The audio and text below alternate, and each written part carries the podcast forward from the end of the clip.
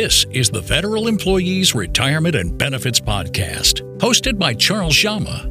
Charles is the founder and CEO of CD Financial. He has been helping federal employees with their retirement planning for nearly 15 years. Charles has been published by Kiplinger and is an award winning contributing author on Fedsmith.com. This podcast was created to help federal employees navigate their benefits to and through retirement. Now it's time for the Federal Employees Retirement and Benefits Podcast with Charles Jama.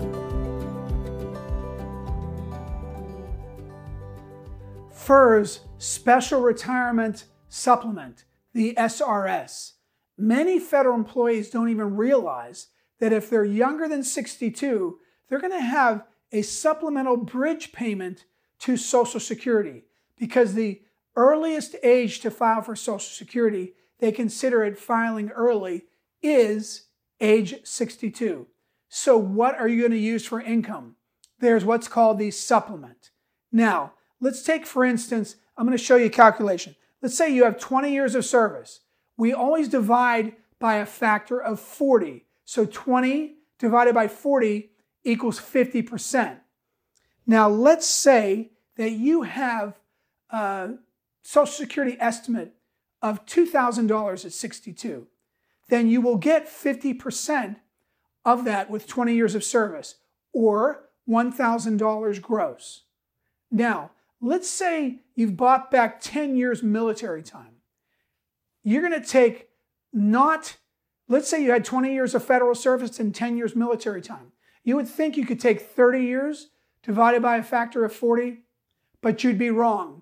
In this case, the only years you get to use for the credit in this calculation are your federal years. So let's take another example. You're age 57 with 30 years of service. Take 30 divided by 40, and you're going to get 75. That's 75%. And so in that calculation, with $2,000 estimated at age 62 times 75%, you're going to end up with a $1,500 bridge until age 62. So if you retired with 30 years of service or more at age 57, you would have your regular FERS pension. And in addition, this $1,500 or whatever the illustrated value we're using will pay you for five years. And then at age 62, what will happen to it? It will abruptly end. And it's up to you whether or not you want to elect your Social Security or delay it depending on your Social Security maximization plan. Thank you for joining us on the Federal Employees Retirement and Benefits Podcast. This podcast was designed as an educational resource for federal employees. So if you'd like advice on your specific situation, click on the link in the description for your 15 minute phone call. It's absolutely free. Thanks for listening.